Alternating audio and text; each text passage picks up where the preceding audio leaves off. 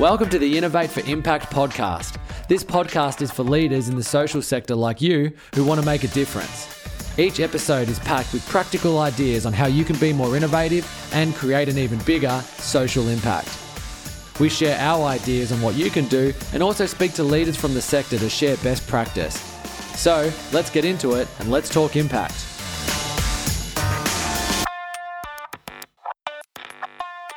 Hello, and welcome to another episode of the Innovate for Impact podcast. Dan Bentley here, Tracey Newman here.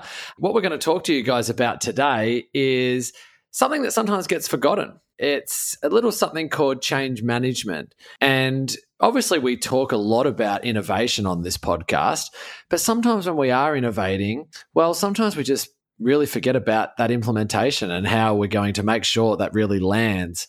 And so, yeah, we thought we'd spend a little bit of time talking about that today. Yeah, I think people, when you talk about innovation, people often think about ideas and the creativity aspect of it.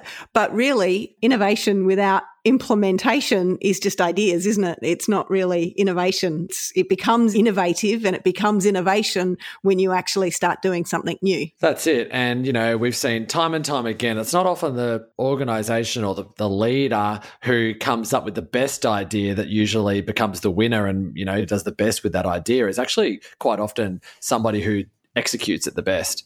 And so change management is obviously a really big piece of that execution. So, yeah, we're going to talk to you a little bit about that today. We're going to talk about, I guess, some different parts of uh, change management and, and just some of the things that you need to sort of look out for when you are implementing one of your innovations and operationalizing it.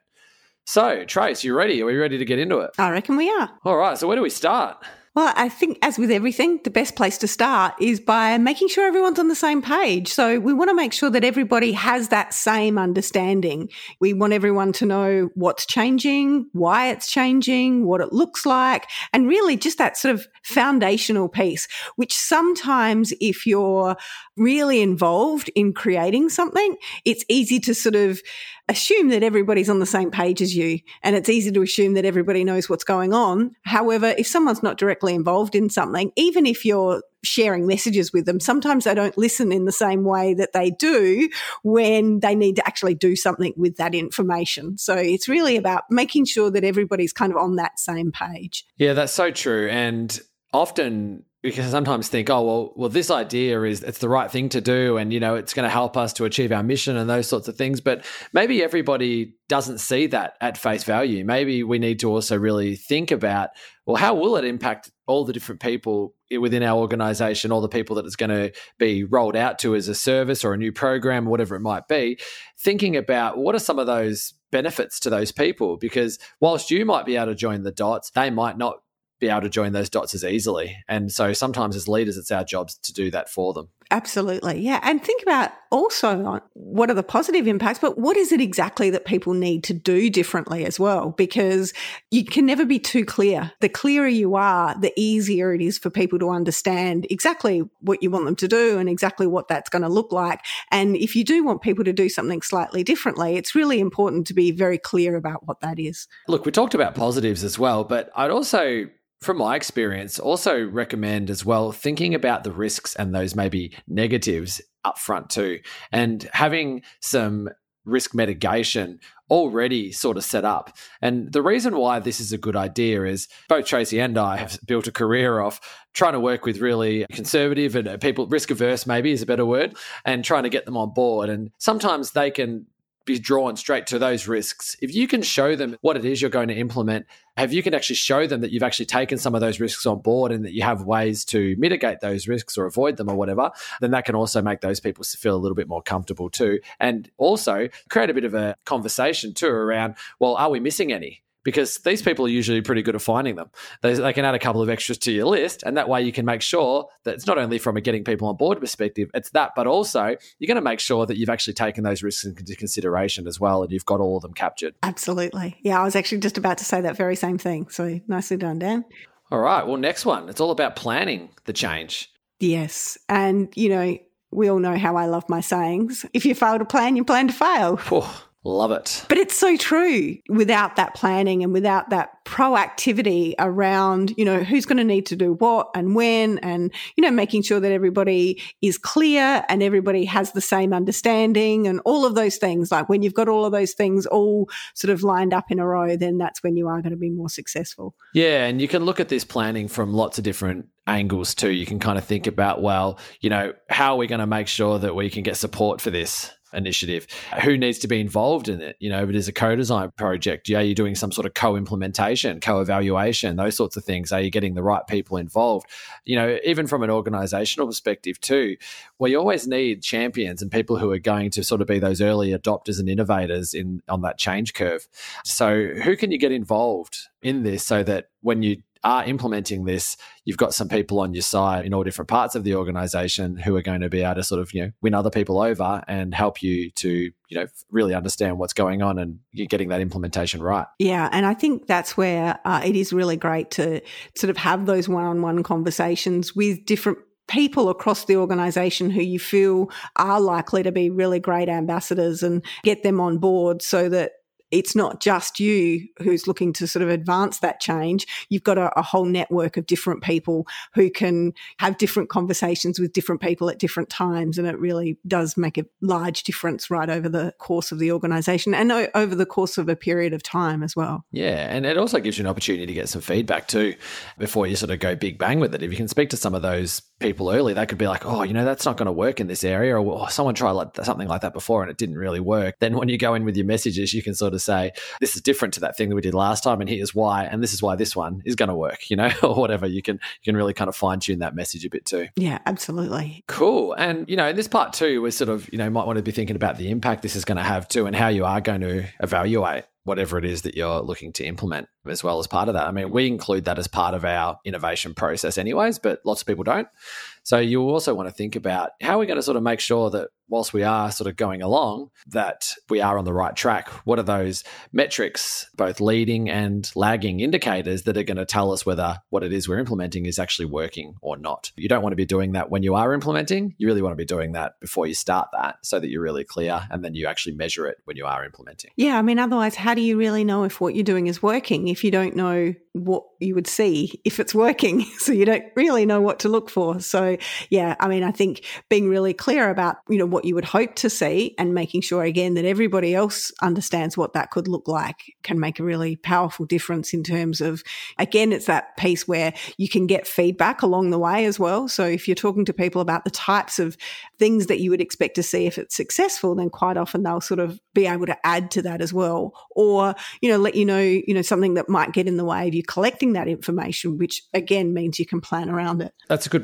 And I think as well, this is a good opportunity at this point too to sort of ask people, well, what would you need? as well to make this successful. And sometimes mm. things like training, coaching, resources, those sorts of things can come up because, you know, you don't want to be making those in your implementation. You want to be sort of planning this stuff out now so that you're setting everyone up for success. Yeah, I think everyone's had that experience where, you know, something's changing and you've been handed something and you look at it and go, oh, that's not going to work.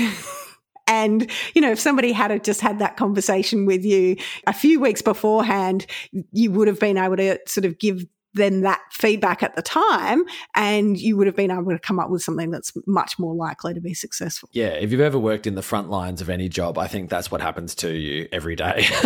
unless your organization is really good at this. It's just like, okay, from tomorrow on we're now not doing this with customers. Uh, why is that? Uh, it's just been changed. Oh my god. how is that going to work?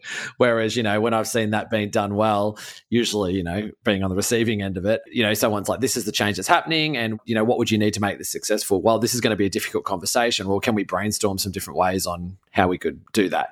yes, that's very helpful. That means when I come in on Monday, when that change goes through, I'm feeling really prepared rather than completely flustered. I was thinking of a real example. And I think that's it. Quite often, when people talk about other people being adverse to change, they're not really adverse to change. I mean, we don't all wear, I was going to say uh, flares and platforms, and I was harking back to the 1970s, but I think they're back in again at the moment. But I think you get the drift. You know, we're all quite comfortable with making change. We're just not comfortable with having change imposed on us when we're not prepared for it and we don't feel like we've had any input into that change. Yeah, so true. Okay, so we've talked about like, you know, understanding change, planning the change. What's the next one? Ah, okay. So the next one is all about implementing it, which is really where you get to see that change happen and where you really bring it to life. And again, this is where that extra time you spent planning it and making sure everybody understands it really makes such a big difference when you get to this point because it actually may take you a little bit longer to plan it. It may take you a little bit longer to make sure everybody understands it. But when you get to this point, this is where you make up that difference and more because it means the implementation can be so much faster and so much smoother. Yeah, that's so true. You know, you, you get that planning right like you just said, this is a hell of a lot easier than it is if you're having to do this on the fly. But I think the only thing I would say on this is we can plan, but we never get everything exactly right. And I think, again, this is where that flexibility in our approach needs to come in. Now, whenever we're doing any type of work, we really love to use like a developmental evaluation type approach. And so when you are deploying something and you are implementing it, you always want to have those, like I said before, measures of success and keeping your finger on the pulse, even from the early days. And then that way you can be flexible as you get further and further into that journey to sort of think, all right, well, this hasn't got off to a good start. What could we do to sort of course correct? It enables you to do that rather than it sort of getting, you know, a couple of months in and you're realizing that that's the case because it's a lot harder to reel it back. So, yeah, being flexible in the approach, making sure that you're keeping your finger on the pulse during that period to make sure that you understand what's really happening and how it's being perceived by people and if there's anything else they need for it to be a success. If you're loving what you're hearing on our podcast, you should join us for one of our live events where we cover how you can build a more innovative and impactful organisation. We also have our very popular Co Design for Impact masterclass where I'll teach you how to run your own co design projects and how to set them up for success. Spots are limited, so grab your ticket to this and our other events at impactoconsulting.com.au slash events.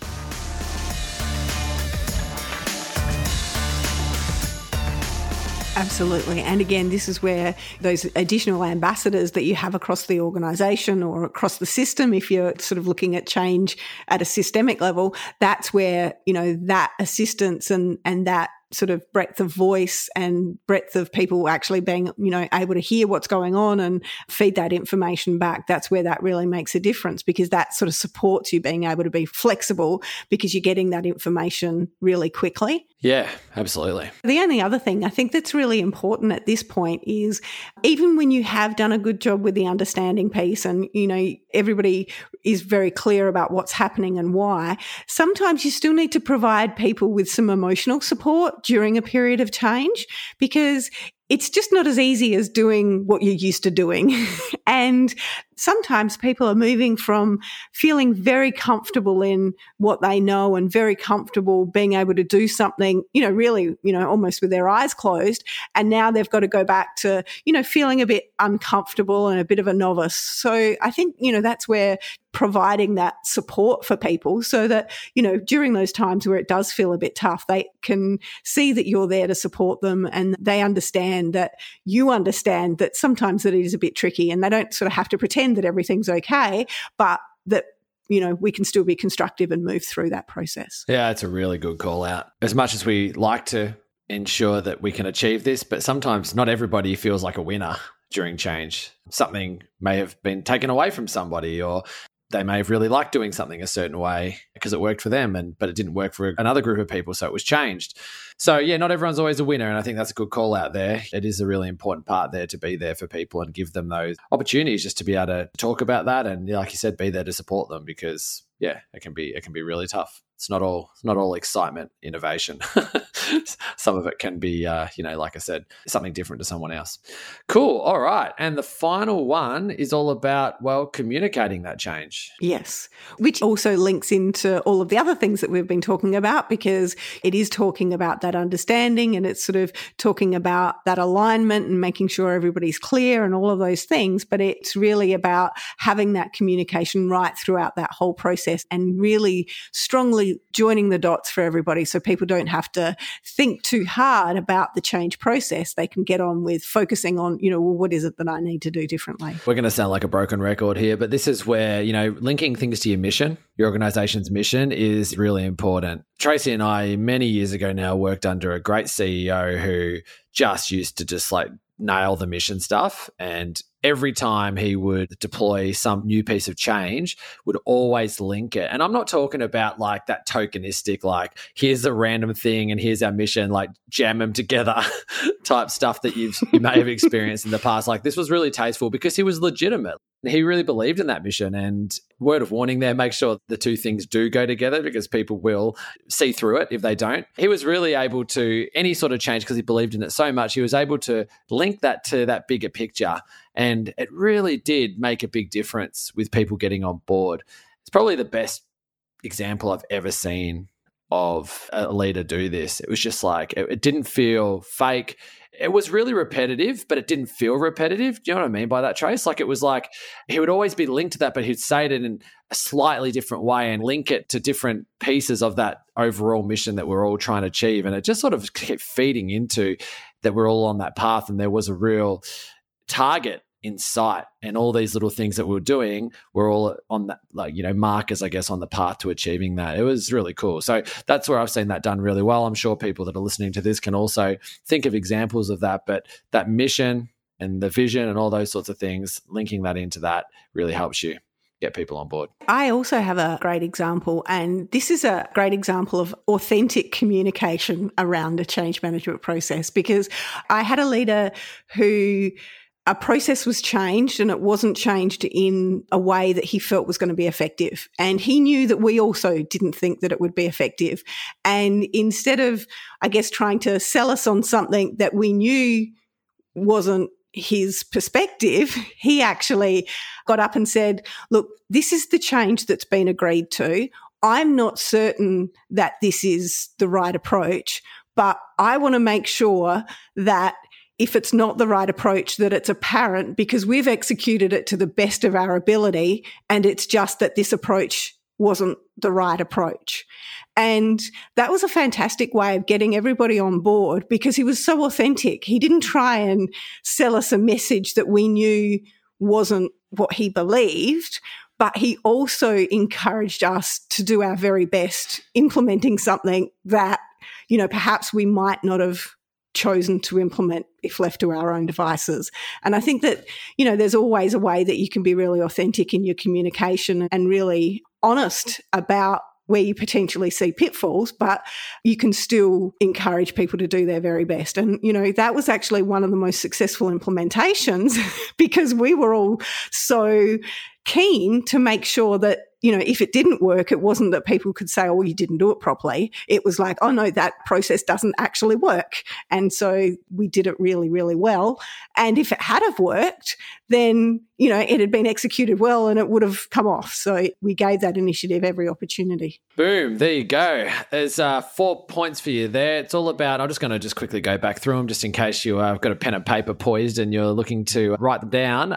number one was we talked about understanding change. So really making sure that you're sort of having a bit of a think about and sort of creating a bit of a strategy before you do get into implementing it. The planning is then sort of building out what does that look like and how do we sort of bring that to life. We then talked a bit about implementing And then finally, it was all about, you know, once you are implementing it, I guess, what's that communication strategy alongside of it? So you're bringing people on the journey to chuck in a nice little cliche at the end. All right, Trace, absolute pleasure as always. Thank you, everyone, for having a listen, and we'll catch you on the next episode. Thanks for listening to another episode of the Innovate for Impact podcast. Any links to what we spoke about today will be posted in the show notes. If you'd like to know more about social innovation, visit our website where we have a heap of tools to help you on your way. Visit impactoconsulting.com.au. Thanks for listening. Now go out there and make an impact.